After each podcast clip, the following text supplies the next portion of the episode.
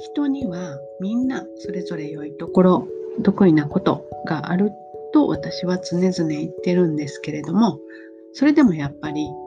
私なんて何の取り柄もない得意なこともないと諦めている方も多いと思います。私も30代くらいはそう思ってました。でもちょっと待ってほしいんですけど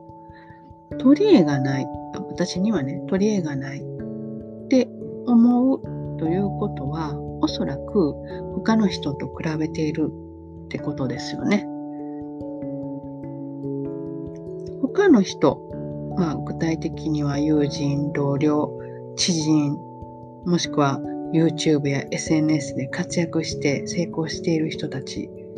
は、には、あの人は才能があるとか、この人はみんなに人気があっていいなとか、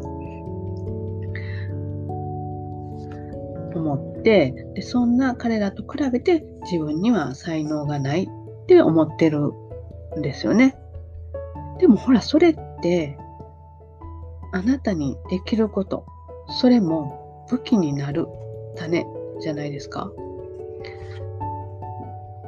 それっは何かと言いますと人の才能魅力長所を見る力です。観察力ですね。あなたは何気なくいいな、すごいなって人のことを思ってるだけと思うかもしれませんが、それって立派な能力なんですね。で、それを具体的にどう武器として生かすかということなんですが、すごく良い方法があります。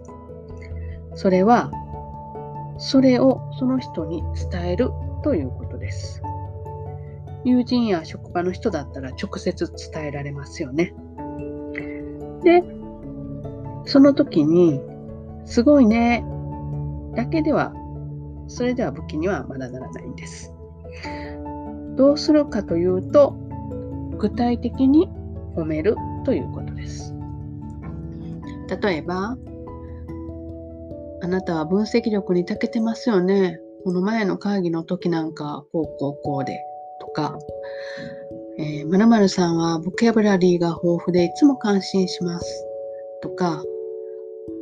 あなたのお話は説得力とユーモアを兼ね備えているところがすごいですよね。みんな感心してますよ。とか。具体的にどこがいいかを伝えるんですね。で、これって言われた側にとっては褒められて嬉しいという効果だけじゃないんです。その人にとってはもしかしたら自分では気づいてないそれこそその人の武器かもしれないですね。それをあなたが気づかせてあげてるんです。これってすごい役割を果たしたことになるんですよ。で、これを続けているとどうなるかというと、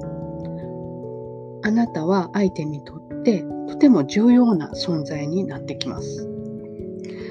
まあ、人は自分を褒めてくれる人といると心地いいっていうのも一つありますがそれだけではなく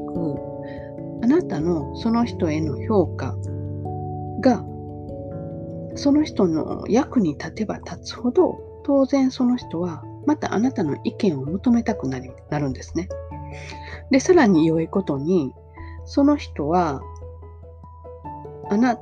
あなたが認めてくれたその才能を使ってあなたの役に立ちたいって思ってくれるかもしれません。あなたが認めてくれる